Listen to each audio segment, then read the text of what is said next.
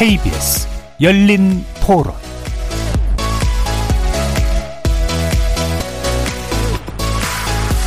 안녕하십니까. KBS 열린 토론 정준희입니다.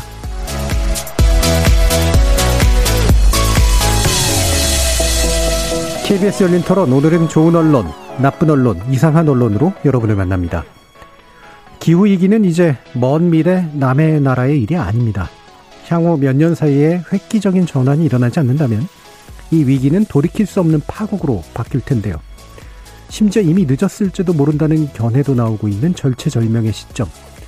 그렇다면 우리나라의 대응은 어느 수준에 와 있을까요?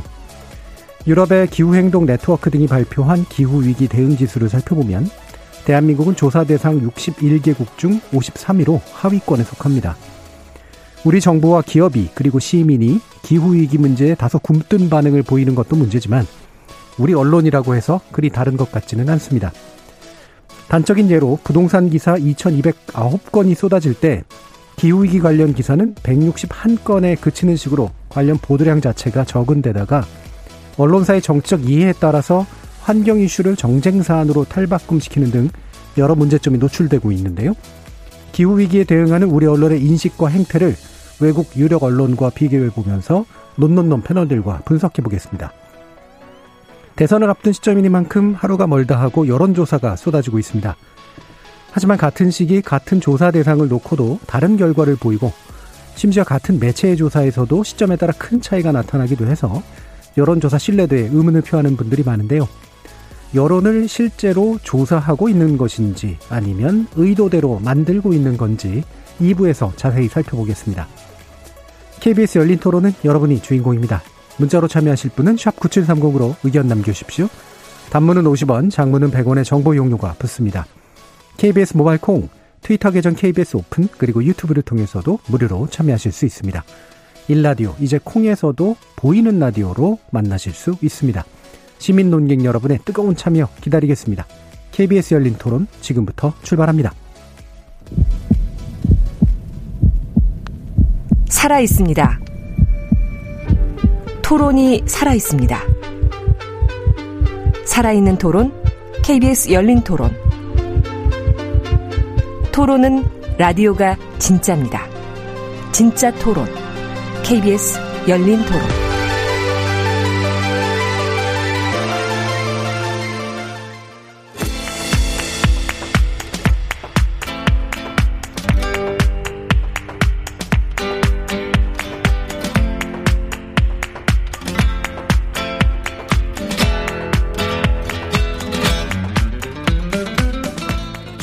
언론, 나쁜 언론, 이상한 언론?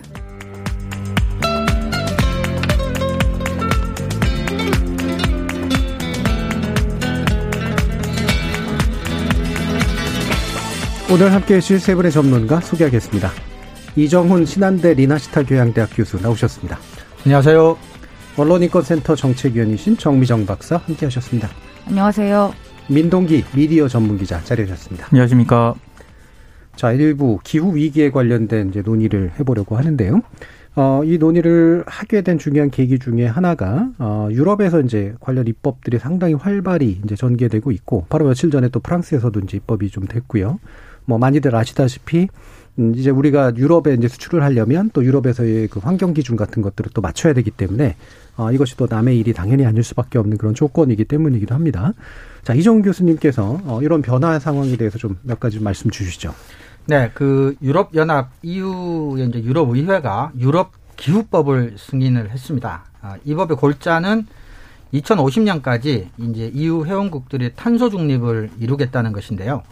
그 EU의 온실가스 순 배출량을 2030년까지는 1990년 대비 최소 55%까지 감축을 하고 2050년까지는 탄소 중립을 이루겠다는 겁니다. 근데 탄소 중립이라는 건 뭐냐면 지구 온난화를 유발하는 탄소 배출량을 신재생 에너지 발전 등 탄소 감축과 흡수 활동을 통해 상쇄시켜서 실질적인 탄소 순 배출량을 0으로 만든다는 것을 의미합니다.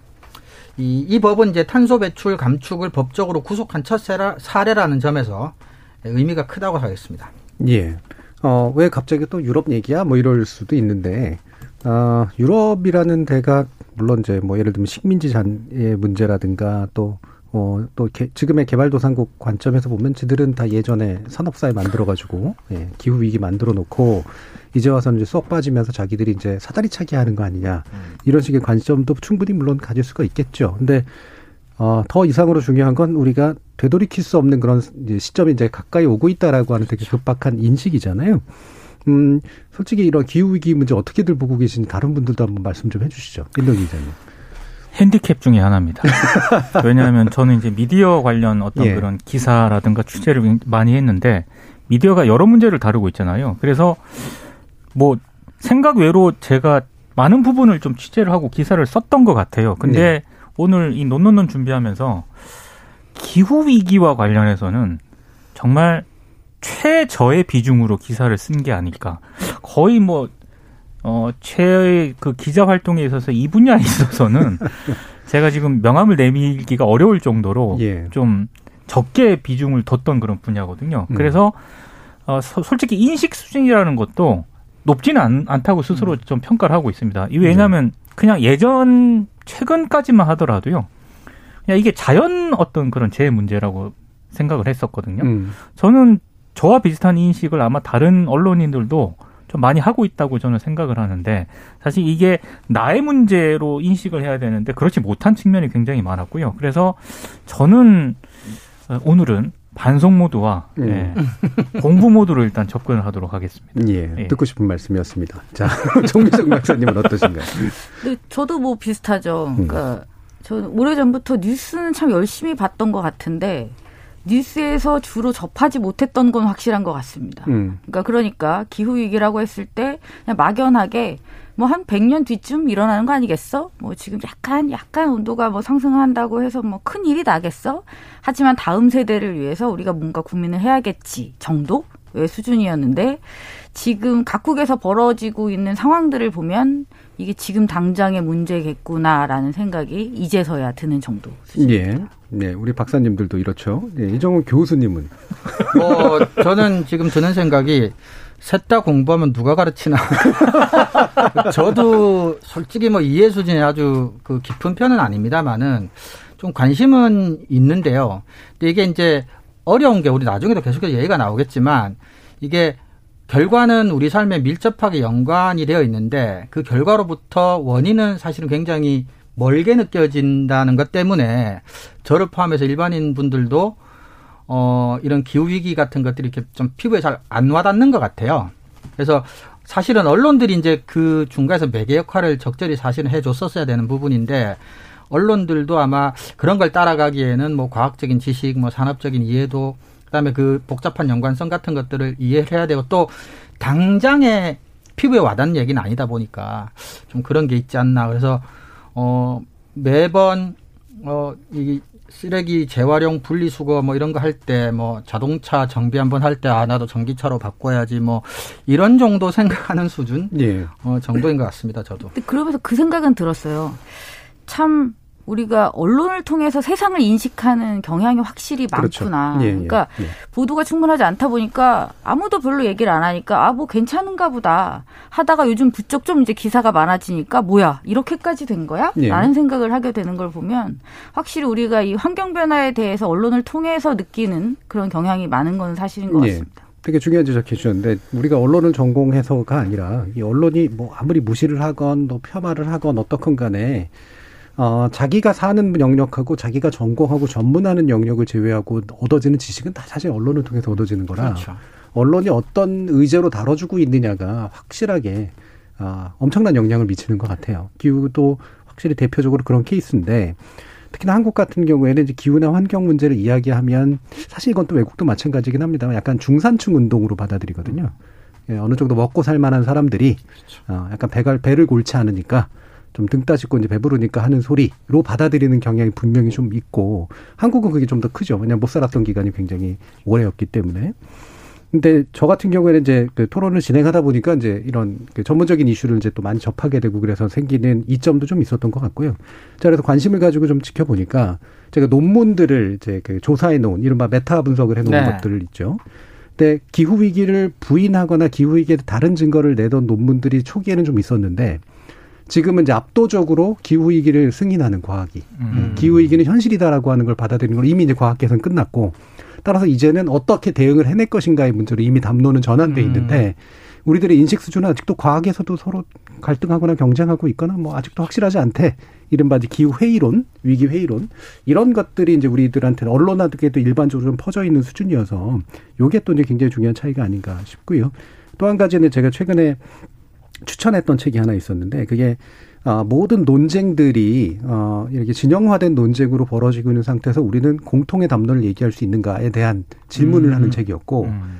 그 책이 진지하게 제안하는 게 다른 거 모르겠다. 하지만 기후에 이 위기 있어서만큼 같이 한번 고민해 보자. 음. 여기서부터 뭔가 같이 논의를 시작해서 기존의 진영으로 나눠져 있던 것들을 문제 해결의 방식으로 뭔가 좀 바꾸는 계기가 지금 있어야 되지 않겠냐라는 그런 제안을 하는 책도 있었어서 그런 게 이제 되게 좋은 계기들이 됐던 것 같아요. 그래서 이제 우리 어, 언론들이 어떤 보도를 하고 있는가 오늘 살펴봐야 되는데 나쁜 보도부터 살펴봅니다. 정미정 박사님. 네, 제가 개별 보도를 가져오지는 않았습니다. 이게 뭐 특별히 어떤 기사가 어, 정말 이거야말로 가장 나쁘다라고 말하기보다는 이 경향에 있어서 충분히 나쁜 부분들이 많이 드러나서 묶어서 한번 말씀을 드리려고 해요. 그래서 제가 비카인즈에서 최근 3개월로 기후 위기라는 단어를 검색어로 검색을 해봤습니다. 중앙지하고 경제지 방송사를 대상으로 검색을 해봤는데 이, 방, 이 언론사들마다 편차가 너무 큰 거예요. 그러니까 예를 들면 요 3개월 그리고 이게 이제 그 한계는 있습니다. 단순히 이제 검색어를 넣은 거기 때문에 이 단어를 포괄하고 있는 기사는 일단 다 잡힌 겁니다. 그렇기 때문에 뭐 이게 기후위기를 충분히 다뤘다고만 말할 수는 없다는 부분들은 미리 말씀을 드리고요. 그러니까 경향신문 같은 경우가 이제 3개월 동안 265건 정도가 어, 나왔습니다. 근데 이 한겨레 같은 경우가 306건이거든요. 근데 조선일보는 7건이에요. 어, 예. 정말 이 차이가 어마어마하게 나잖아요. 그리고 또 방송사를 한번 봤어요. KBS가 65건이고 YTN이 한 70건 정도 되는데 SBS가 3건입니다. 예. 와 이게 정말 어마어마하지 않습니까 편차가? 와 그래서 와 이거는 진짜 그러니까 일반적으로 우리 언론사들이 기후 위기를 중심 의제로 삼고 있지는 않다라는 예. 것은 확인할 수 있었고 하지만 한겨레 같은 경우는 이제 전담팀을 만들 정도로 좀 적극적인 의지를 지금 보이고 있기 때문에 아무래도 이제 기사 수에서도 그런 차이가 좀 드러나고 있는 것 같습니다. 근데 이거를 이제 찾다가 제가 이제 느꼈던 이제 나쁜 어떤 경향이라고 한다면 이렇게 언론사마다 편차가 심하게 드러나고 있다는 문제. 그러니까 어 전반적으로 중요한 의제를 삼고 있지 않다는 것 자체가 저는 지금 좀 문제다라는 부분. 그러니까 중요성에 비해서 보도가 충분하다고 보기는 힘들다는 것이죠.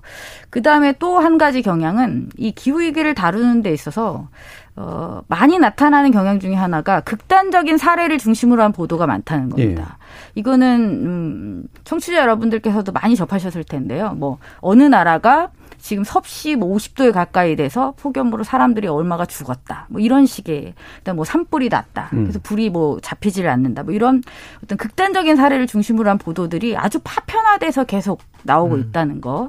그러니까 물론 이제 이것도 기후 위기 하고 연관 지을 수 있는 문제이긴 한데 그 기사가 충분히 그걸 서술하고 있지 않아요. 연관 관계를. 그렇게 보면 그냥 남의 나라에서 일어난 아주 슬픈 사고 정도로만 이제 받아들이게 된다는 거죠.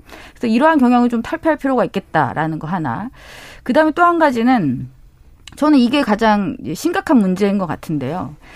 그러니까 기후 위기 자체보다는 정부의 에너지 정책을 예. 비판하는 기사들이 많다는 겁니다. 그러니까 좀 아까 정 교수님께서도 설명을 해주셨지만 기후 위기와 관련된 음, 보도는 과학 분야라고 우리가 인식하게 되기가 쉽잖아요. 근데 사실 그 이면에는 이 정치적이고 경제적인 이해관계가 굉장히 첨예하게 맞붙어 있습니다. 이제 그러다 보니까 지금 이 정부 에너지 정책을 비판한다고 하면서 결국 결론은 탈원전에 대한 문제에 집중을 하고 있습니다. 다수의 언론사가 이 탈원전의 문제를 지적을 하면서 이 탄소 중립으로 가기 위해서는 원전과 함께 가야 된다라는 주장을 굉장히 강하게 네. 펴고 있는 거죠. 그리고 그것이 지금 이제 대선 국면하고 맞물리면서 정치인들의 정책 과도 이제 같이 예, 가고 있는데 저는 이 원전 문제를 이런 식으로 산업적인 측면에서만 접근하는 것은 그동안 인류가 원전 사고로 이래서 겪었던 그 수많은 비극에 대한 어, 너무 지나친 무시가 아닌가 이것은 굉장히 위험한 태도다라고 생각하고 있습니다. 그래서 이 부분이 지금까지 이 기후 위기를 다룬 보도에서 가장 어떤 나쁜 경향이라고 말할 수 있을 것 같습니다. 예. 크게 한 세 가지로 정리를 해주셨네요. 어, 일단은 보도량 자체가 중요 도에 비해서 너무 적다. 그리고 차이도 굉장히 크게 나타난다. 두 번째, 어, 보도하는 내용이 대부분 극단적인 사례들이다. 해외 토픽, 강 건너 불구경이다. 이제 이거죠. 세 번째는 주로 많이 나오는 것들은 기껏해 이제 정부 정책 비판이라든가 아니면 정쟁의 어떤 도구로 삼는 것으로 걸어치기를 하는 네, 그런 식의 보도들이 상당수다라고 하는 건데 아마 이 세 번째 문제가 그래서 우리나라 언론 보도에서 가장 중요한 경향이 아닐까 싶은데요. 물론 이제 그 원전을 어, 탄소 중립적인 관점에서 바라봤을 때 기존과는 다른 환경 운동의 기존에 바라봤던 원전보다는 좀 다른 시각으로 접근할 필요도 있을 것 같은데 그게 이제 뭐 빌 게이츠라든가 이런 사람들이 얘기를 했듯이요. 근데 이제 문제는 어, 지금 이게 한 10년 안에 이제 뭔가를 굉장히 싹 10년도 아니지 한 5년 안에 뭔가를 상당히 바꿔야 되는 그런 건데 지금부터 원전에 대한 태도를 바꾼다고 해가지고 친환경적 원전을 대량으로 건설해가지고 전기를 공급할 수 있는 상태가 아니라는 점이 이제 굉장히 중요한데 결국은 이제 탄소 중립을 위해서는 탈원전을 재고해야 해 탄소 중립을 위해서는 이제 그냥 거는 말이고 예. 뒤에 것들이 이제 굉장히 좀 주된 목적이 돼서 이게 본질을 굉장히 호도한다라고 얘기할 수 있을 것 같거든요. 결국에는 이제 정치적 성향 내지 진영, 어, 정책 이득 이런 문제가 우리나라뿐만 아니라 미국 같은 데서도 많이 나타나고 있는 현상이라 어, 왜 이런지에 대해서 뭐 다 아시죠? 알기는. 근데 그 경향에 대해서는 얘기를 좀 해주셔야 될 것 같아요. 민동 기자님께서. 근데 저는 이 국내 언론들의 이런 탈원전에 대한 어떤 그런 비판적인 기사들이 많이 나오잖아요. 네. 근데 이게 어떤 어, 환경이라든가 어떤 원전의 안전성 이런 문제를 정치 쟁점화하는 식으로 이제 많은 분들이 비판을 하는데 저는 그건 이제 표면적으로 그렇게 드러난다고 네. 보고요. 근저에는 좀 이해관계가 저변에 깔려 있는 것 같아요. 경제적 이해관계. 경제적 네. 이해관계. 네. 이를테면 어, 보수 언론하고 경제지들 같은 경우에는 원전 산업과 상당히 이해관계가 밀접하거든요. 네. 뭐 광고 협찬, 홍보비 이런 것들이 과거에 기사도 됐었고요. 그러니까 그런 이해관계가 저변에 깔려 있기 때문에 아, 친원전 흔히 말하는 친원전 쪽으로 이제 기사가 많이 나올 수밖에 없고요. 실제로 이제 그 과거에 기사가 많이 됐었습니다. 뭐 오마이뉴스도 그렇고 미디어널도 그렇고 뉴스타파가 많이 보도를 했거든요. 예. 2012년부터 2016년까지 한국 수력 원자력이 언론사의 협찬 방식으로 원전 기획 기사 많이 그렇죠. 실은 것으로 음. 보도가 됐고요. 그리고 심지어 이제 역시 같은 기간 2012년부터 2016년 5년 동안 한수원이 방송 광고에 113억을 썼고요. 그리고 인쇄 매체 광고에 38억 썼습니다. 네. 뭐 가장 많이 또 신문사에 집행한 곳은 동아일보고 또 아까 SBS 보도가 적다고 하셨잖아요. 네. 그 아까 2012년부터 2015년 5년 동안 한수원으로부터 가장 많은 광고비를 받은 방송사가 SBS였 습니다. 음. 그러니까 저는 이런 부분을 무시할 수 없다고 그렇죠. 음, 보거든요. 그렇죠. 그러니까 어 외피적으로는 이게 어, 문재인 정부의 탈원전 정책에 대한 어떤 정치적으로 비판을 하고 공세를 하는 것처럼 보이지만 그 조금만 밑을 들여다보면은 그런 이해관계가 상당히 좀 깔려 있다 이렇게 생각을 하고 싶고요. 그래서 이거는 정치 쟁점화는 저는 좀 포장을 좀 시켰다라고 봐요. 결국에 네. 경제적 이해관계가 저변에 깔려 있는 것 같고 그리고 이거는 저 예전부터 계속 주장하던 건 주장하던 건데 이게 영향력 있는 언론사들이 대부분 서울. 에 있거든요. 네, 그렇죠. 네. 원전이 어디에 있는가를 딱 보면 이게 답이 나옵니다. 원전 대부분 지역에 있습니다. 그러니까 만약에 새로 들어설 원전이 수도권 인근에 만약에 건설이 된다라고 가정을 했을 때 지금 이 영향력 있는 언론사들이 지금과 같은 어떤 태도를 보일까? 음. 저는 정반대의 태도를 보일 거라고 생각을 네. 합니다. 그러니까 그런 부분도 상당히 좀 음, 저변에 깔려 있는 게 아닌가 싶습니다. 예. 사실 그 부분 그 저희 지역에 계시는 선생님들과 만나서 얘기를 나눠보면 거기서 그 밀도 차이가 굉장히 나타나요. 네. 예전에 이제 포항에서 그 사건 나고 이제 그랬을 때 뭐 이제 그 뭐 그쪽 분야 전공하시는 분들은 아니지만 원전 문제 가지고 이제 공론화 위원회 이런 거 하고 이제 그랬을 때 서울 쪽에 계신 분들이 이제 약간은 쿨하게 이제 뭐 어느 쪽으로 결정이 나건 뭐 이렇게 얘기했더니 너는 그게 그렇게 보이지? 뭐 네. 이러면서 굉장히 다른 입장에서 얘기를 하시더라고요. 아, 확실히 우리나라 언론이 이제 또 굉장히 서울 중심적인 그런 사고를 가지고 있다는 측면도 중요한 것 같은데 어쨌든 이게 어, 원전 문제냐 아니냐 이걸 떠나서 결국은 이제 이름을 잘 붙였어야 되는데 에너지 전환은 굉장히 중요한 문제고 에너지 전환을 그것도 빨리 탄소와 탄소 중립을 실현하기 위해서 어떤 식으로 최대한 빨리 해내는 것이 필요한가 사실 이게 이제 논의의 중심점이 돼야 되는데 좀 이렇게 되게 지역적인 문제가 예, 자꾸 정쟁과 함께 경제적 이해관계에 얽혀서 나오는 문제들이 이제 좀 심각한 부분인 것 같습니다. 어떻게 보세요, 어, 이정훈 교수님? 어, 중요한 말씀을 민 기자님께서 해주셨는데 조금만 뭐 한두 마디 보태자면 이게 이제 친원전, 탈원전도 중요한데 이게 친원전 하는 사람들이 친원전에 이게 반대쪽에 재생에너지를 놓고 대립구도가 그렇죠. 형성이 예. 되다 보니까 예. 이 사람들이 이제 친원전을 하기 위해서 재생에너지를 깎아내려야 되는 폄하해야 문제, 예, 폄하를 해야 예. 되는 문제가 생기기 때문에 그래서 이게 어 저는 그게 양자 택일의 문제인지는 모르겠는데 마치 이제 양자 택일의 문제처럼 되니까 재생에너지가 불필요하게 폄하되는 문제도 저는 사실 예. 심각한 예. 문제가 아닌가 그런 생각도 듭니다. 예. 뭐 좋은 지적해 주셨어요. 이게 양자택일의 문제가 아니죠. 예. 그렇죠. 예. 아니고 특히나 이제 재생에너지가 한계도 있고 여러 가지 가능성도 있기 때문에 이거를 한국적으로 어떻게 받아들여야 될 것인가의 문제가 논의의 중심이 돼야 되는데 대립구도로 이제 만들어 버린 그렇죠. 거. 이것도 되게 심각한 거고요. 그리고 이건 뭐 제가 반성하는 측면이기도 한데요. 예. 사실 언론이 이걸 의제화하려면은요. 몇 가지 단계를 거쳐야 되거든요. 예. 일단 문제가 심각하다는 걸 스스로 인지를 해야 돼요. 그렇죠. 그리고 이제 그 인지가 되면 일단 다양한 여론을 들어야 되고요. 그래서 뭐 전문가들 얘기를 듣고 전 전문성 바탕으로 이걸 이제 정책적인 이슈화로 연결을 시켜야 되는데 제가 봤을 때 저도 그렇고 좀 냉정하게 한국 언론을 평가했을 때 일단 1단계도 제대로 안 되고 있는 거예요. 네, 네. 그래서 이제 그런 부분이 이게 기후 위기라든가 이런 기사가 적은 그런 가장 큰 요인 중에 하나인 것 같고요. 또 제가 이번에 또 논논논 준비하면서 기사 검색을 좀 많이 해봤는데 이상한 현상이 하나 있더라고요. 그러니까 문제 심각성을 제대로 인지하지 못하는 그런 기사들이 대부분인데 예. 또 완전 극이에 또, 또 반대 측면이 하나 있더라고요. 그러니까 최근에 뭐 시베리아라든가 터키라든가 그리스에서 대형 산불 화재 많이 음. 발생을 예. 했잖아요. 어, 이게 마치 그 지구의 종말론. 음. 그래서 SF 영화가 이게 현실이 되고 맞습니다. 있다. 이런 식의 보도가 많거든요. 근데 이거는 또 제가 보니까 근거가 별로 없습니다. 그러니까 굉장히 뭐 지구가 내일이면 뭐 멸망할 것처럼 이렇게 묘사를 하고 있는데 이건 그냥 근거 없는 공포감을 네. 조성하는 그런 보도라는 생각이 좀 들거든요. 예. 이게 다 제가 봤을 때 문제의 심각성과 전문성이 없어서 나타나는 어떤 그런 보도 양태라고 생각을 합니다. 예, 그렇죠. 문제에 대한 심각성에 대한 인지도 떨어지고 사실 전문성도 없죠. 예, 우리가 뒤에서 좀 더 논의하겠습니다만 기후 문제는 기후를 이슈로 놓고 이제 다방면으로 봐야 되는 건데 그죠? 기후라고 하는 주제를 정치의 관점에서 보고 막 사회의 관점에서 보고 경제의 관점에서 보다 보니까 상당히 단편적인 그런 이야기들이 나올 수밖에 없는 조건. 특히나 우리나라의 출입처 위주의 취재 방식에서 나오는 이 기후라고 하는 건 절대로 출입처가 한 가지가 될 수 없거든요. 기후 환경부를 본다고 해서 되는 게 아니기 때문에. 근데 기후 취재한다라고 하시는 분들도 대부분이 물론 기상학이나 이런 거 전공하신 분들은 있긴 있지만 그냥 환경부 취재하는 것으로 끝나는 경우들이 되게 많단 말이에요. 이것도 사실 많은 문제죠. 예, 우리 정미정 박사님은 또 어떤 부분을? 그 저는 탄소 중립과 관련해서 지금 정부가 어쨌든 계속 정책을 제출하고 있잖아요.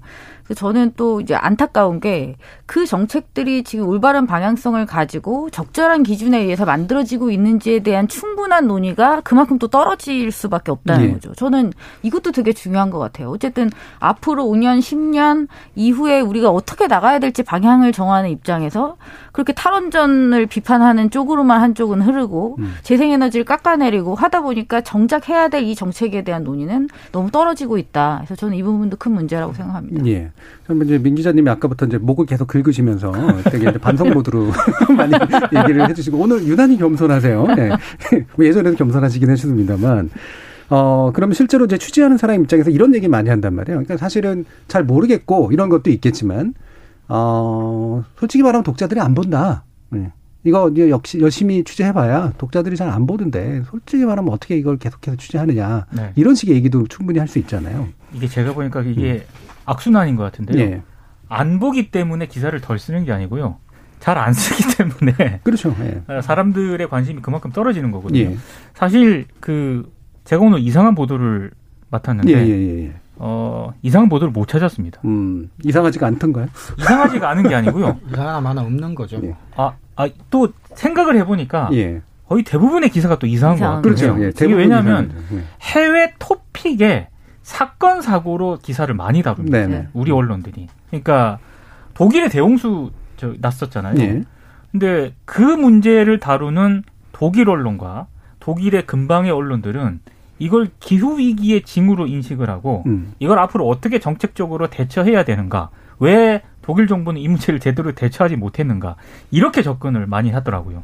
근데 우리 같은 경우에는 비슷한 시기에 중국 허난성에서 또 홍수가 크게 나지 않았습니까? 인명도 굉장히 많이 주- 예. 죽었거든요.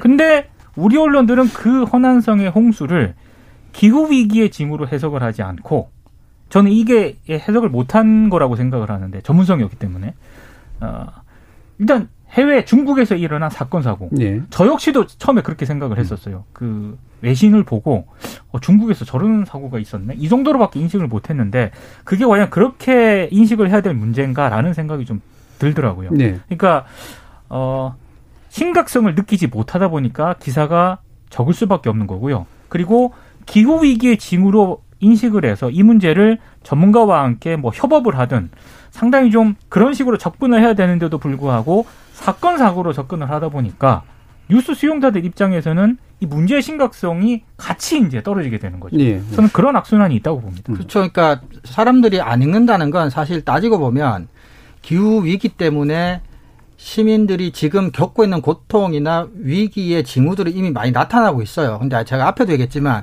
그게 정말로 기후 위기 때문이라고 연결을 못 시켜주는 거죠. 연결되어 있으면 지금 불편함이나 위기감을 느끼는 사람들이 관련 기- 정보를 찾지 않을 이유가 별로 없거든요.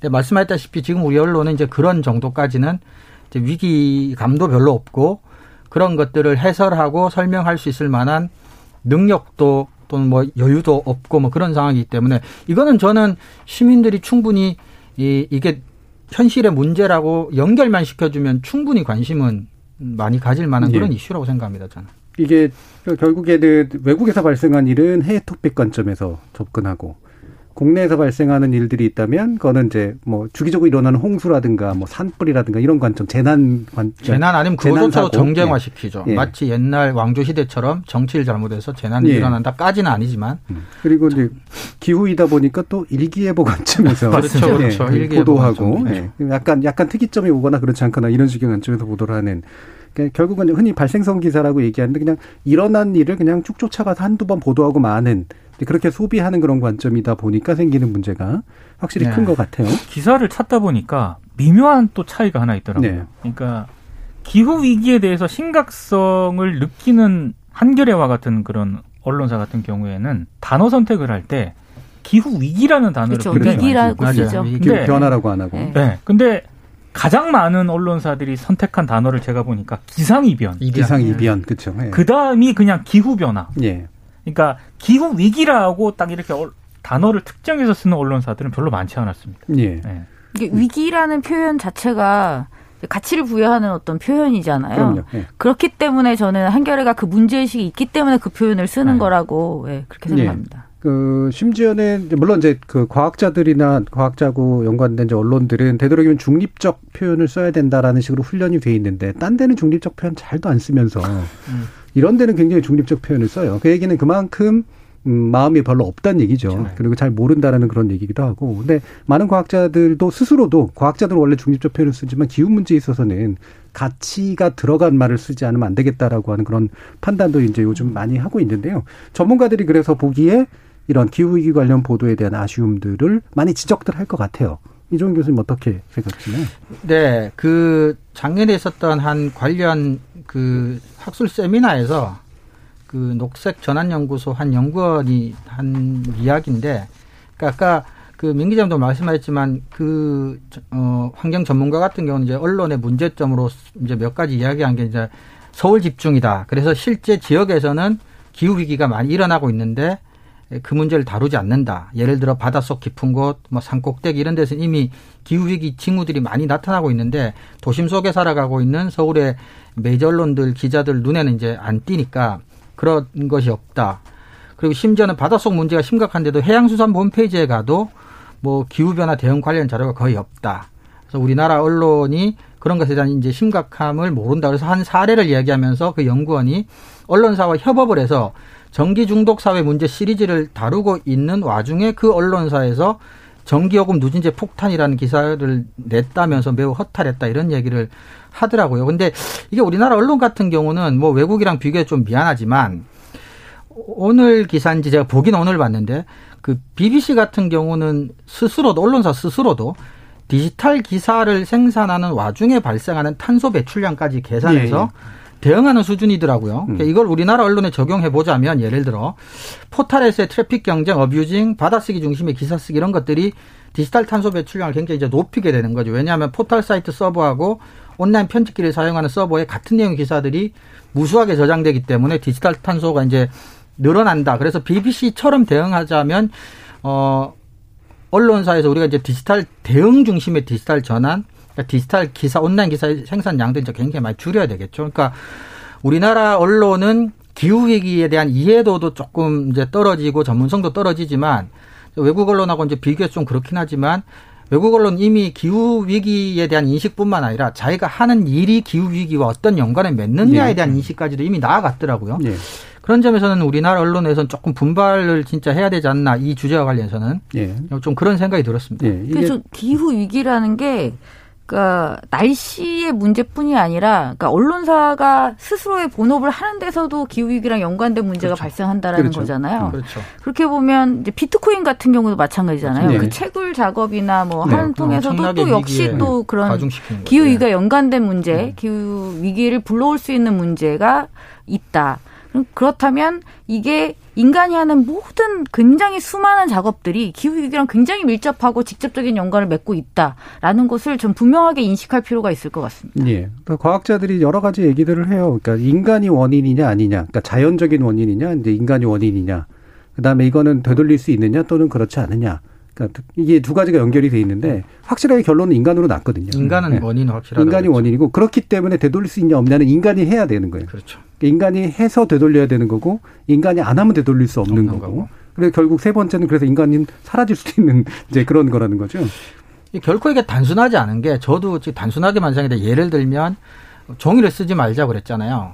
근데 나무가 원료가 되니까 근데 지금 이 BBC 기사를 보면서 그럼 종이를 안 쓰기 위해서 네트워킹이나 디지털 이런 걸 또 많이 하면 그건 그거대로 또 그렇죠. 그렇죠. 그러니까 이게 굉장히 좀 이렇게 귀찮고 힘들자면 귀찮고 힘들 것 같아요. 생각, 생각해야 될 게 너무 많고 꼼꼼하게 예. 챙겨야 되니까. 그래서 저도 이 기사 보면서 조금 이렇게 다시 한번 곰곰하게 한번 생각해 보게 됐습니다. 음. 말씀 나온 김에 그 외신들 그뭐 제가 종종 강조하지만 외신이 뭐 이제 반드시 우리보다 뛰어나다 이런 게 아니라 외신 중에서 믿을 만한 그러니까 뭔가 이렇게 권위를 가지고 있는 언론사나 신문들이 보이던 형태는 확실히 좀 다르거든요. 이게 대중지하고는 그 차이도 확실히 좀 있고요. 그렇죠. 외신이 항상 뛰어난 건 아니지만 예. 기후 위기와 관련해서는 굉장히 뛰어나거든요. 네. 네. 제가 보니까 진짜 가디언이 최근에 하는 네. 걸 보고 예. 정말 깜짝 놀랐는데요. 그러니까 일단 이 기후 위기와 관련해서 어, 가디언 차원에서 굉장히 적극적으로 보도를 하겠다라고 이미 2019년에 편집국장이 선언을 했고요. 예. 이게 단순히 이제 선언에 그치는 것이 아니라 제가 굉장히 높게 평가하는 그런 부분은 최고 경영자가 이걸 가디언의 경영 활동에까지 끌고 왔습니다. 그래서 어떻게 얘기를 하냐면 2020년 1월 말쯤에 화석연료 기업이 광고를 쉬지 않겠다고 가디언이 선언을 하거든요.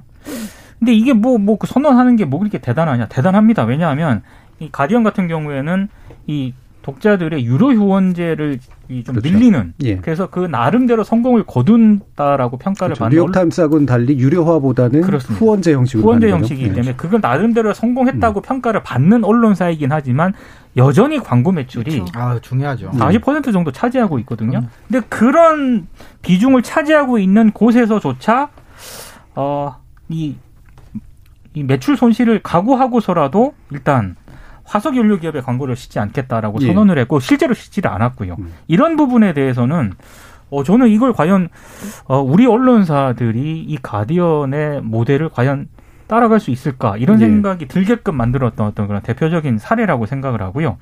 어 그리고 뭐 가디언 정도는 아니지만 일단 다른 어떤 언론사들이 있지 않습니까? 뭐 미국의 저기 뭐 CNN과 같은 예. 방송사들도 대선 주자들 데려다 놓고 기후 위기와 관련해서 굉장히 많은 시간을 들여서 검증을 하고요.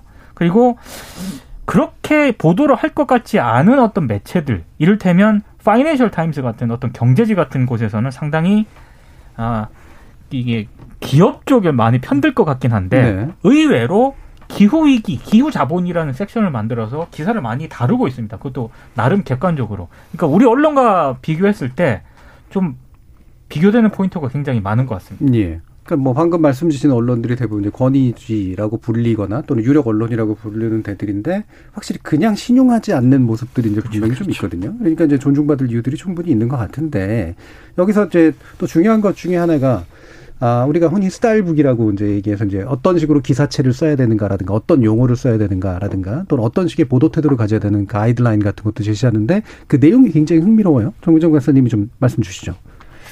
그 언론사들이 모여서 그 뭐 뭐라고 하죠? 그 그룹 을 단체를 만들었다고 합니다. 그러니까 미국의 컬럼비아 저널리즘 리뷰하고 더 네이션이 주도한 단체인데요.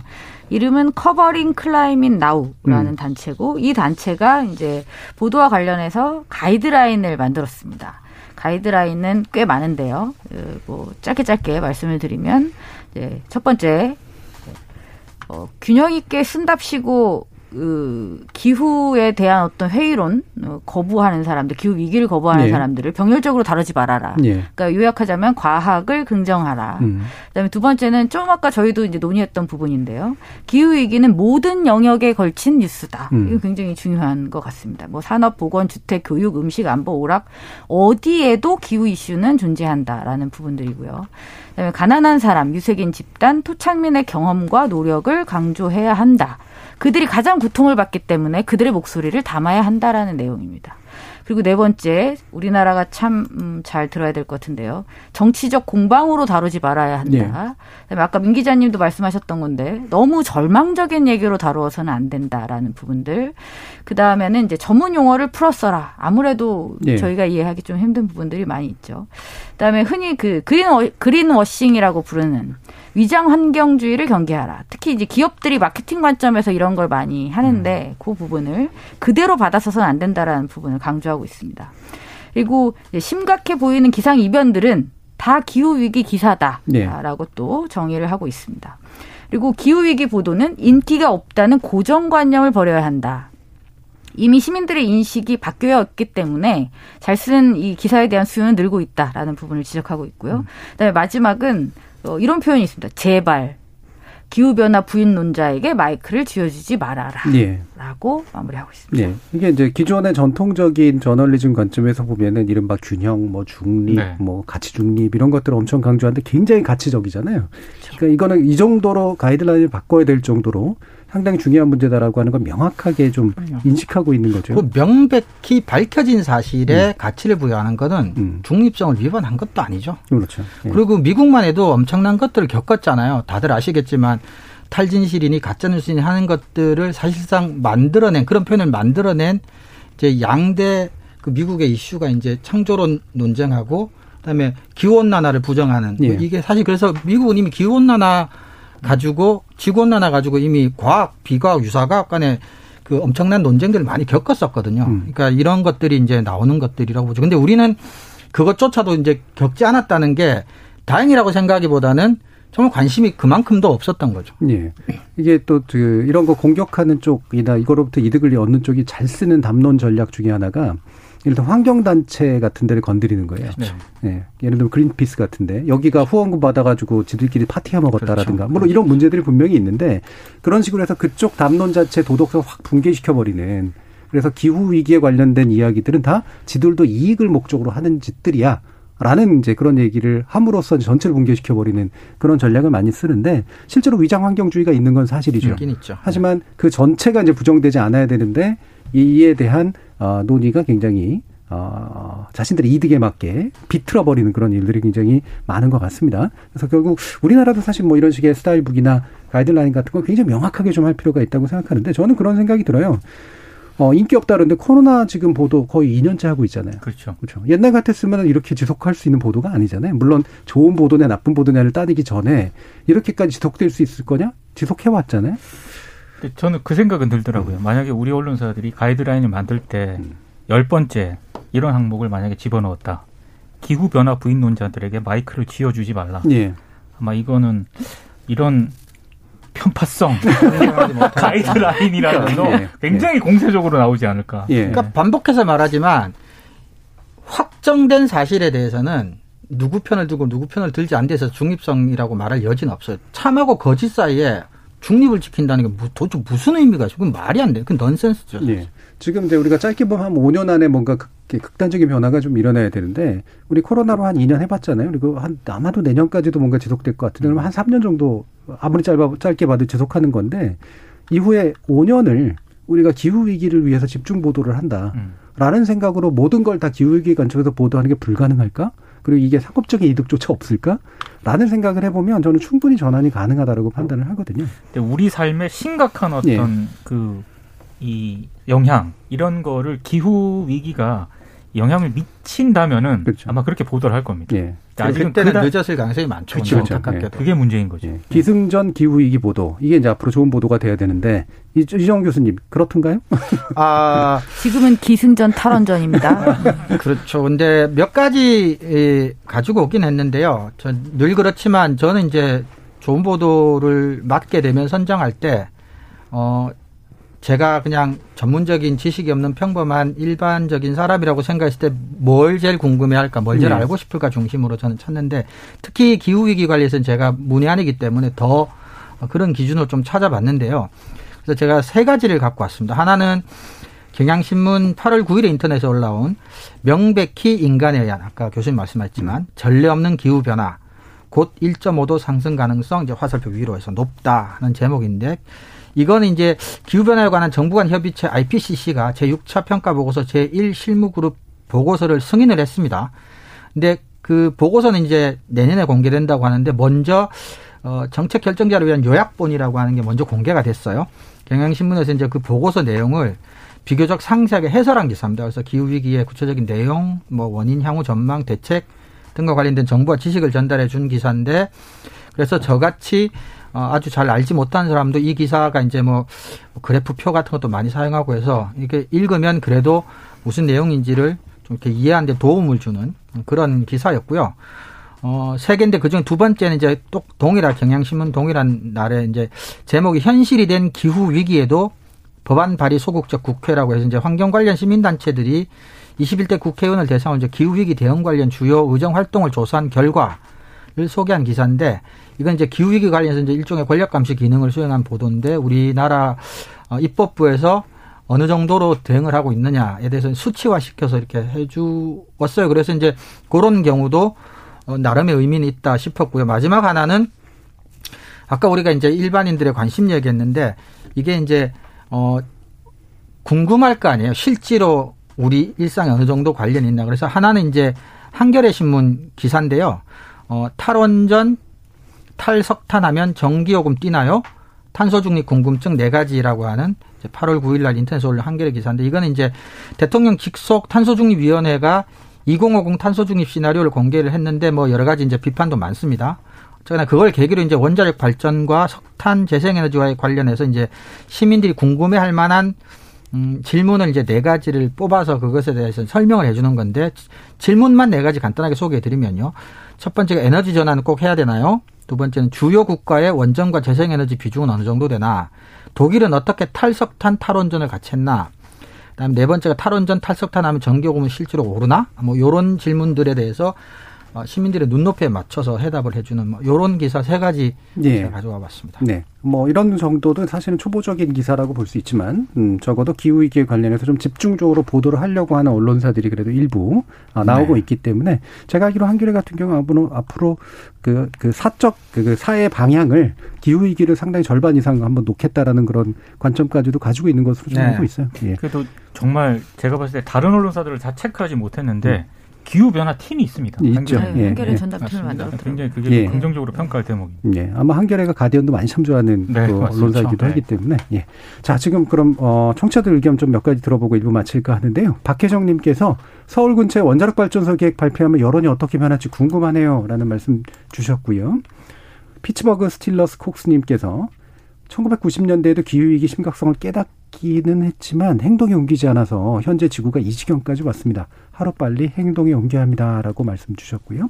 여심님은 언론 탓만 하지 말고 우리 시민들 스스로 바꿀 건 바꿉시다. 일회용품 줄이는 습관, 지구를 위한 작은 실천입니다. 동참합시다라고 말씀을 주셨습니다.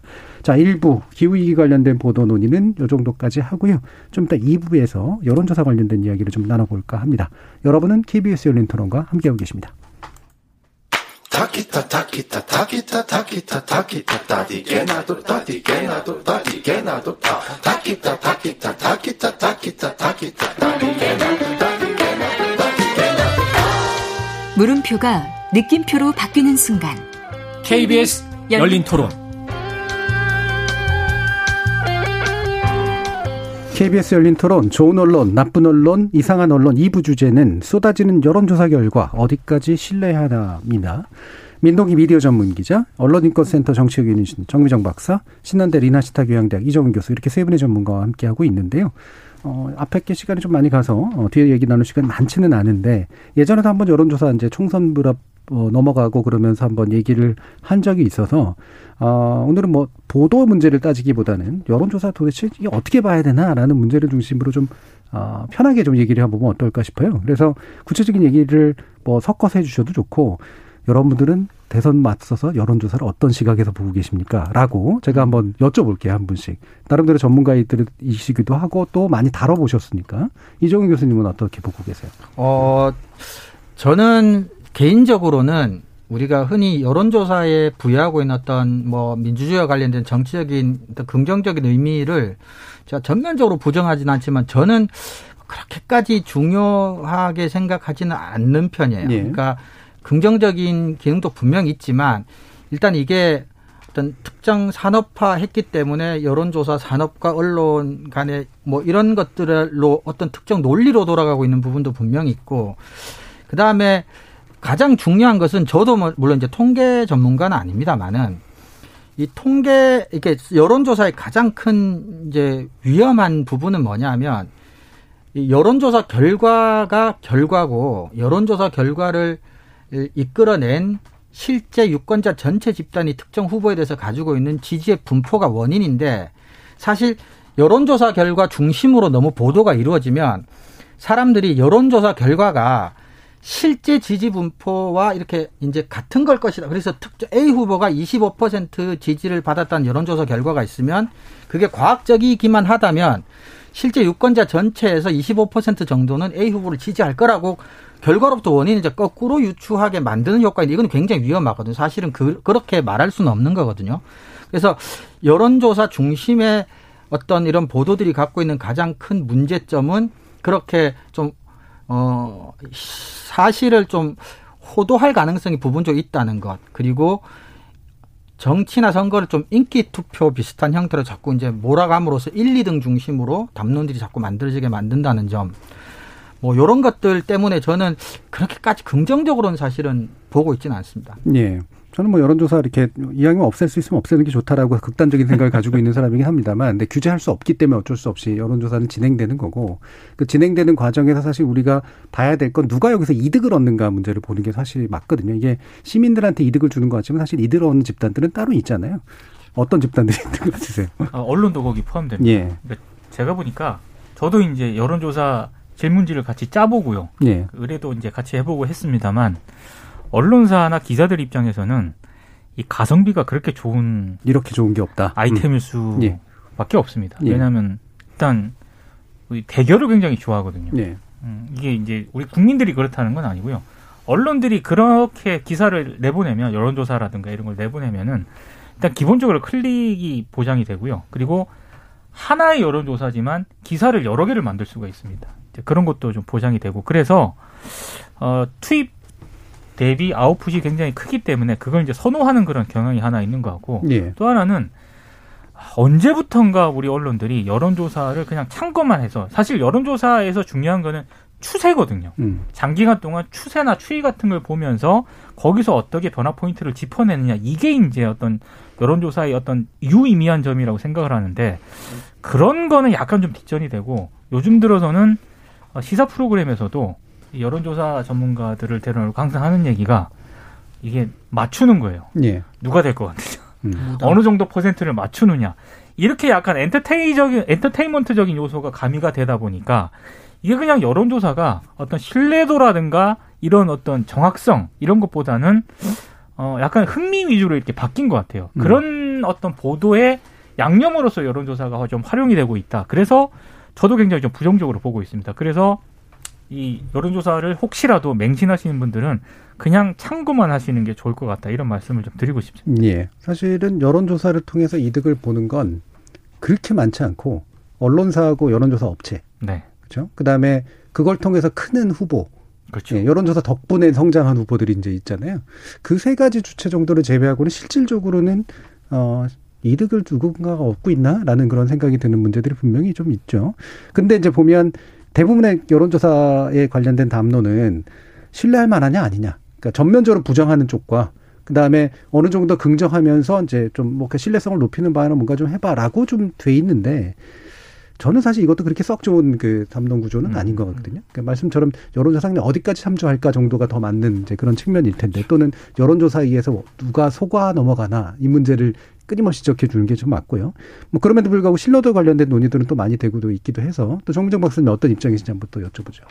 그 여론조사를 지나치게 자주 합니다. 예. 예. 너무 많이 너무 너무 자주 해요. 네. 너무 자주 해요. 그러니까 좀 나눠서 뭐 일주일에 너 여기서 한번 하면 저기서 그 다음 주에 하고 좀 이렇게라도 좀 쪼갰으면 하는 어, 생각도 드는데 좀 아까 말씀하셨듯이 누군가 이득을 보는 거기 때문에 뭐 그럴 리는 없겠죠.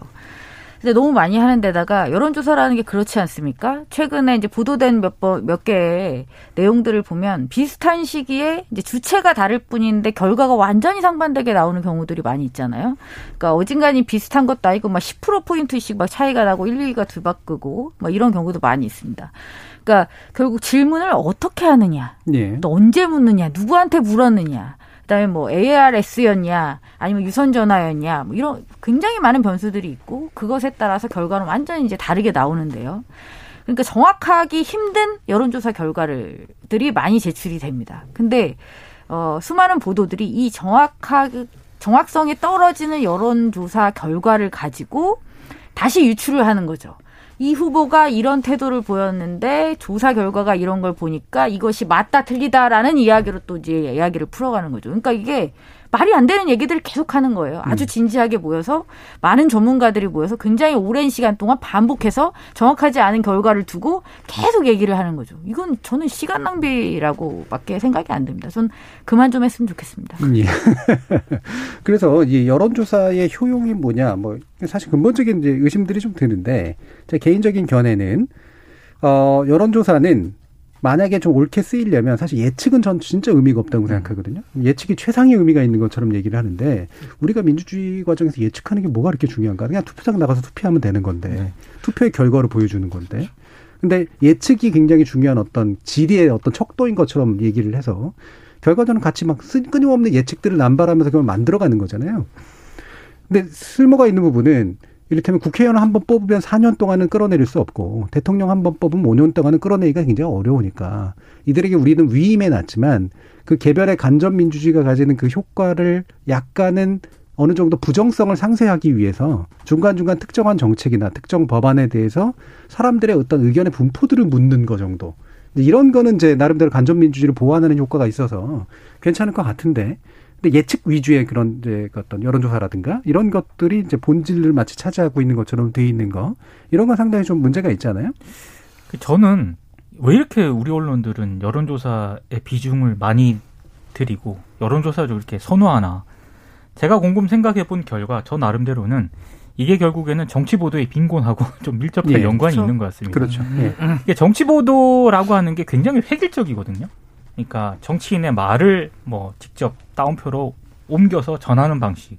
요즘은 말을 직접 따는 것보다 페이스북을 또 많이 좀 참고를 하더라고요. 그런 식으로 이제 정치 보도가 아, 획일화되다 보니까 사실 정책 검증, 정책 검증 후보들 간에 이번에도 이번 대선 앞두고 이제 예비 후보들 간에 정책 대결하라고 얘기를 하는데 사실 언론이 정책 보도 굉장히 비중이 적습니다. 그러니까 왜 적냐면 어, 일단 재미가 없다고 생각을 하고요. 예. 사람들이 흥미가 없다고 생각을 해요. 그러니까 사실 정치 보도도 굉장히 저는 다양화시킬 수가 있다고 생각을 그렇죠. 하는데 예. 그걸 언론들이 스스로 안 하거든요. 음. 그러다 보니까 손쉽게 기사를 생산할 수 있는 여론조사 보도에 많이 기대어가는 측면이 있기 때문에 네, 네, 네. 그래서 좀 여론조사 비중이 많이 높아지는 게 아닌가 싶어요. 음, 중요한 지적이네요. 아니 근데 민 기자님도 이제 말씀하시고 저도 이제 언론에서 그런 얘기를 많이 듣는데 도대체 시민들은 재미없어 한다. 시민들은 안 읽는다는 거는 어디서 누구한테 물어보고 하는 얘기인지 너무 답답해요. 음. 그러니까요. 어, 근거가 네. 없어요. 근거도 없고 그리고 제가 보기에는 근본적으로 포탈 안에서 디지털 대응팀 중심으로 이렇게 기사를 양산하고 그 대신 우리는 종이나 방송에 나가는 소위 말하는 본 뉴스는 굉장히 뭐 fact check도 너무 잘 만든다. 그래서 언론의 질 얘기하는 것도 뭐 우리는 억울하다고 하지만 사실 실질적으로 시민들이 상당한 뉴스를 지면이나 방송이 본방송이 아니라 이제 포털에서 보는 상황에서 포털에 올라온 뉴스가 사실은 전부인데 이제 그런 식의 클릭 경쟁을 어, 안 할 생각은 일도 하지 않으면서 그리고 이제 안 읽는다라는 얘기만 자꾸 하니까 그건 뭐 계속 그렇게 반복되면서 안 하고 끝나는 것밖에 안 되는 거죠, 사실은. 예. 근데 이게 여론조사라고 하는 게 만약에 좀 좋게 작용을 한다면 사실 이거는 무당파나 이제 아직까지 지지를 결정하지 않은 사람에게 일종의 정보를 제공해 준다 정도만 어느 정도는 이제 납득할 수 있는 이유인데 왜냐하면 지지를 굳힌 사람은 사실은 여론조사 결과에 흔들릴 가능성이 상당히 낮으니까요. 근데 과연 지지를 결정하지 않은 사람에게 인기투표 형태의 결과를 이제 의사를 결정하는 데 영향을 미치는 게 그게 민주적인 가치나 민주적인 정치 결정 과정에서 그게 그러면 옳으냐 하면 저는 그렇지도 않은 것 같거든요. 사실은. 옳지 않죠. 네. 음. 그럼 뭐 흔히 말하는 밴드웨건 같은 게 생기든지 뭐 근데 다 부정적인 효과들이란 말이야. 저는 이거는 산업적인 뭐 어떤 이유가 아니고는 음. 이렇게까지 많이 하고 뭐 할 이유는 저는 사실은 별로 없을 것 같아요. 사실 여론조사 기법을 만들어서 발전시킨 거, 그 다음에 그거를 또 학문의 영역으로 끌어온 거, 그리고 나서 그거를 이제 전 세계로 퍼뜨린 게 미국이잖아요. 네. 예. 그런데 미국은 사실 이른바 양당제 국가고, 그 다음에 솔직히 말하면 이제 두 공화 양, 공화 민주 사이의 지지의 세 자체가, 어, 결국 결과를 결정하는데 이제 큰 의미를 가지니까 제3의 후보라는 게 거의 없는 데고, 거기에 누가 후보로 나서느냐가 사실 뭐 결국은 대통령 둘 중에 누가 되느냐라는 문제니까. 대신 이제 각 주별의 어떤 되게 복잡한 계산들이 있다 보니까 그게 결과적으로 어떤 식으로 드러날까를 보는 데 있어서는 의미는 좀 있었던 것 같거든요. 근데 한국과 같은데 이게 이제 그대로 그냥 수입이 되면서 어, 실제로는 그냥 사실 우리는 정말로 지지하는 후보가 있으면 그 지지하는 후보를 어, 예를 들면 개별 어떤 경선 과정에서 그 지지하는 후보한테 투표하고 그 다음에 그 사람이 누가 실제로 후보로 나오면 나중에 투표장에서 투표하는 게 이제 결과적으로 민주정치인데 그렇지 않고 중간에 이제 끊임없는 장사꾼들이 끼어들어서 여기를 자신의 이득의 장으로 만들어 버리는 그런 상태 라는 부분이죠. 5570님께서 정미정 위원님 말씀 격하게 공감합니다. 누가 좀 여론조사 발표 순서 같은 거 정리해 줬으면 좋겠어요 라는데요.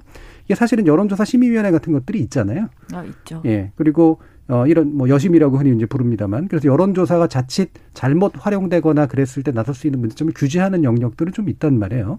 어, 어떤 부분들이 있는지 좀 몇 가지 좀 얘기를 해주시겠어요? 사실 제일 큰 거는 예.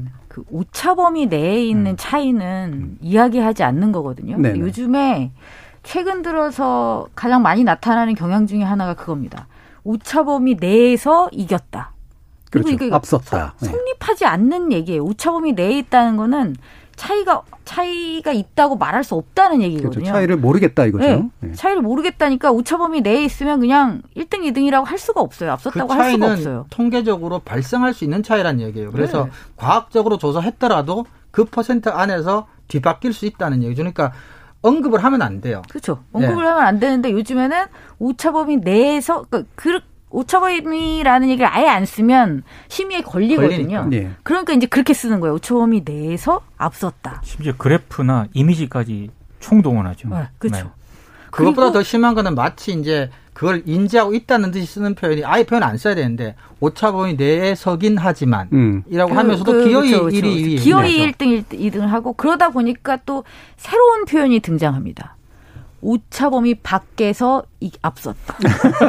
당연히 오차범위. 밖에서 그러니까 이건. 그러니까 말이 안 되는 얘기들을 네. 하고 있는 거예요. 애초부터 안팎을 얘기하는 게 아니라 앞섰다는 거는 우초범위를 뛰어넘는 격차를 보이면 그냥 앞섰다라고 말할 수 있는 거예요. 우초범위 내에 있으면 말을 하지 말아야 되는 건데 하도 우차범위 내에서 앞섰다고 하니까 다른 기사들이 이제 바꿔야 돼. 이거랑 차이를 보여야 되니까 오차범위 밖에서 앞섰다라는 표현을 쓰는 거니까 이게 말이 말이 안 되는 말이 새롭게 지금 아주 강한 트렌드로 나타났다는 말씀을 드립니다. 예. 그래서는 안 되는 겁니다. 예. 그러니까 결국은 이제 오차범위라고 하는 것이 가진 의미가 굉장히 큰데, 어, 이거 가지고 이제 말도 안 되는 말들을 만들어서 결국은 경마식 보도를 하는 것.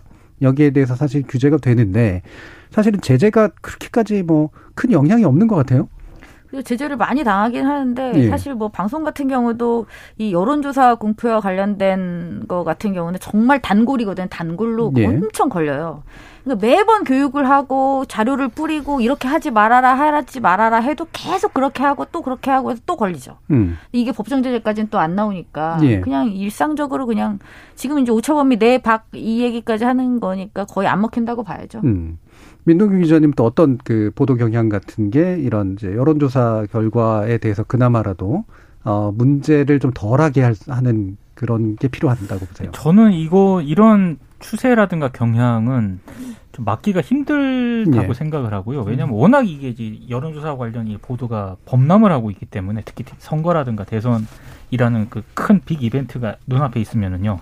이제 최소한 그런 어떤 보도를 함에 있어서 이런 부분은 좀 주목을 해서 볼 필요가 있다라고 하는 게 이 응답률을 좀 봐야 됩니다. 예. 음. 응답률이 그러니까 여론조사라면 흔히 말해서 뭐 천명 기본적으로 이제 천 명이나 이천 명 이렇게 상대로 많이 여론조사를 하는데 이렇게 하면 그 사람들이 전부 대답을 한 줄 알지 않습니까? 예. 근데 자세하게 여론조사의 아, 조사 방법이라든가 ARS인가 전화면접 혹은 거기 또 응답률을 보면은요 대부분 한 자릿수거나 많아야 10%까지 가는 경우 거든요. 예. 그러니까 그 사람들이 다 응답을 하지 않았다는 그런 얘기이고 음. 더더군다나 그 로데이터 이런 거를 좀 저는 확실하게 공개를 해야 된다라고 생각을 하는데 거기 보면은 또 연령대별로 굉장히 또 차이가 있을 수밖에 없습니다. 그러니까 20, 30대라든가 이런 게 어느 정도 비중이 들어갔는지 이런 부분들에 대해서는 저는 상당 부분 좀 오픈해서 좀 공개를 해야 그래서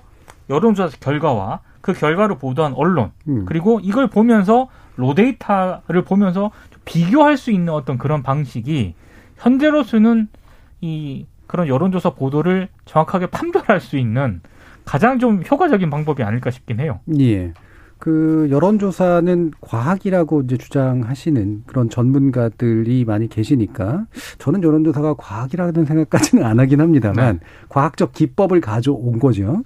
그런데 그런 과학적 기법을 가져왔을 때 과학적 기법이 완전히 잘못 쓰이는 케이스들. 이 분명히 아까 이제 오차범위라든가 이런 것하고 관련해서 있고 뭐 응답률이라든가 이런 거 관련해서도 분명히 있는데 어 이런 분들이 전문가인 분들이 그러니까 저널리즘 영역 또는 언론 영역에 대해서 단호하게 부정하는 이야기를 잘 못하는 것 같아요. 음. 예. 그러니까 저는 이런 건 되게 대단히 규제가 필요한 영역이라고 생각이 드는데 이 규제를 하면 또 뭐 언론자들이 뭐 치매년 뭐니 이런 얘기를 해서 그런가 에 그냥 넘어가자라고 하는 식의 태도들도 많이 있는 것 같거든요. 근데 이게 사실은 여론조사라고 하는 게 제대로 하면 과학적일 수 있습니다. 근데 예. 그 제대로 한다는 게 딴 게 아니라 한 2천 명 정도의 표본을 완전히 무작위로 추출을 해서 말씀하셨지만 응답률이 상당히 높은 상태에서 예. 그리고 질문이 굉장히 중립적으로 어떤 형태로도 유도되지 않게 아주 중립적으로 질문을 해서 응답률이 상당히 높은 상태에서 그렇게 하면은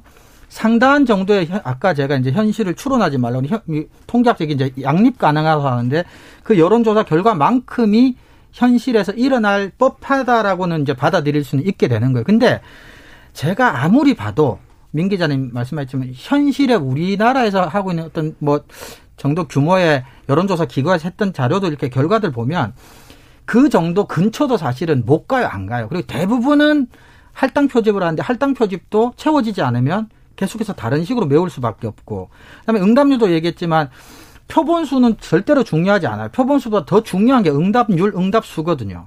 그러니까 응답수가 한 1000명, 2000명 정도 돼야 되는데 뭐 턱도 없는 상황이고 그러니까 현실적으로 우리나라에서 실제로 언론에서 보도하는 여론조사는 뭐 과학 비과학으로 운운할 정도의 수준은 사실은 좀 아니라고 저는 개인적으로 생각을 하고 예. 있죠. 그러니까 응답률이 낮으면 물론 약점이 있는 건 맞는데 응답률이 낮다고 해서 이제 틀린 거다라고 보기는 어려운 면은 그렇죠. 물론 있죠. 근데 다만 그 응답률이 나타내는데 과정에서 이게 어 뭐랄까 이렇게 편향이라든가 또는 의도치 않은 또 오류라든가 이런 것들이 응답률 안에 반영될 수가 있기 때문에 이 부분을 또 정확하게 하는 그런 그렇죠. 노력도 굉장히 그러니까 중요할 것 다른 같아요. 것들이 다 돼 있는 상태도 음. 심지어 아니라는 거예요. 그러니까 무작위 추출도 아니고 표본수가 크지도 않은데 응답률까지 낮게 되고 질문도 예를 들면 누구를 지지하십니까라고 묻는 것과 누가 적합하시다고 생각하십니까 완전 다른 얘기거든요. 예를 네. 들어 네. 뭐 그런 것도 있고 이미 예, 저는 이제 이 여론조사 보도를 옹호하는 그런 얘기가 아니고요. 이미 호불호를 떠나서 여론조사 보도라고 하는 게 한국 언론의 주요 장르와 그렇죠. 카테고리화가 장르가 이미 됐죠. 네. 돼버린 그런 상태이기 네. 때문에요. 이걸 되돌리는 거는 좀 현실적으로 어렵다라고 보고 다만 어, 이런 부분에 대해서는 좀 화두를 좀 던질 필요는 있는 것 같습니다. 예. 여론조사 보도가 정말로 국민의 알 권리와 밀접한 연관이 있는가? 네. 이거는 정말 한번 토론의 저는 아이템이라고 생각을 해요. 예. 저는 꼭 드리고 싶은 말씀이 그거예요. 기자는 질문을 하는 사람이라고 생각합니다. 음. 기자는 질문을 해야 되는데 누구에게 질문을 하냐는 거죠. 저는 특히 이제 선거와 관련돼서 좁혀서 말씀을 드리자면 정치인에게 질문을 해야 됩니다. 근데 지금 여론조사가 이렇게 많이 있는 거는 기자가 결국은 업체를 통해서 국민들에게만 죽자고 물어보는 거예요. 예. 그러니까 이거는 저는 맞지 않는다고 봅니다. 기자는 질문을 하는 주체여야 되고 질문은 정치인에게 해야죠. 그리고 그 정보를 줘야 대중들이 판단을 할 수 있는 건데 네. 지금은 질문을 해야 될 대상에게 질문을 하지 않고 대중들에게만 끝없이 묻고 있는 거예요. 음. 누가 좋니? 누가 좋니? 누가 좋니? 저는 이게 바뀌어야 된다고 생각합니다. 예. 그러니까 사실은 대중들은 잘 모르겠고 투표할지도 잘 모르겠고 그다음에 근데 그런데 이제 강요는 하니까 답은 해야겠고 라면서 끊임없이 그런 정보는 없는 상태에서 그렇죠. 답만 강요하고 네. 있는 상태. 그렇죠? 아까 이제 민 기자님께서 지적하신 것처럼 정치 분석력이 없다 보니까 네. 그리고 취재력도 좀 부족하다 보니까 결국엔 가성비가 굉장히 좋은 그런 정치 기사 쓰기의 전형처럼 돼버린 뭐 이런 상황이라고 볼 수가 있겠네요. 지금 이창섭 님께서 지금의 선거 여론조사는 클릭수를 위한 비즈니스 차원일 뿐 정확한 여론을 반영한다고는 생각하지 않습니다라는 말씀 주셨고요. 0031님은 여론조사 때문에 우리나라 정치가 망할 수도 있다는 생각도 듭니다. 아무나 대통령에 도전하게 되는 단초가 일부 언론이 만든 여론조사였던 것 같습니다. 아, 끔찍합니다라고 말씀을 또 주셨죠. 사실 뭐 우리나라 어, 정치사에서 정치적으로 이제 원활하게 성장해서 말 그대로 대권까지 보는 경우가 어, 많지도 않아요. 그렇게 많은 경우에 보면. 갑자기 이제 가- 튀어나오는 그런 경우부터 해서, 그 다음에 실제로 여론조사가 만들어낸 경우도 굉장히 많아서, 어, 사실 이런 식의 우려를 우리 청취자분들께서도 충분히 할 만한 그런 조건이었던 것 같은데요. 앞으로 대선 전까지 언론들이 여론조사를 통해서 말 그대로 분석력 없는 울거먹는 기사들을 쓰는 경우도 굉장히 많을 텐데, 저는 그냥 안 보셔도 된다. 이렇게 생각을 합니다. 좋은 정치 분석 기사를 찾아서 보셨으면 좋겠습니다. KBS 열린 토론 논논논 코너 오늘 이것으로 모두 마무리하겠습니다. 오늘 토론 함께해 주신 신한대 리나시타 교양대학 이정훈 교수, 언론인권센터 정책위원이신 정미정 박사, 그리고 민동기 미디어 전문기자 세 분 모두 수고하셨습니다. 감사합니다. 고맙습니다. 고맙습니다.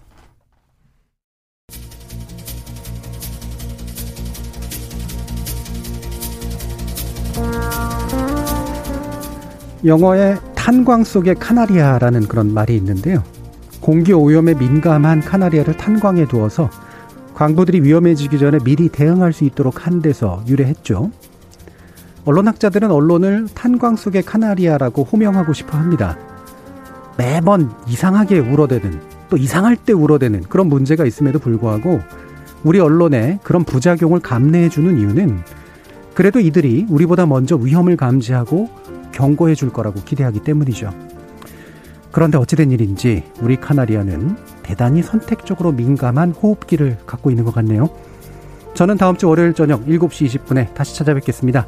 지금까지 KBS 열린 토론 정준이었습니다.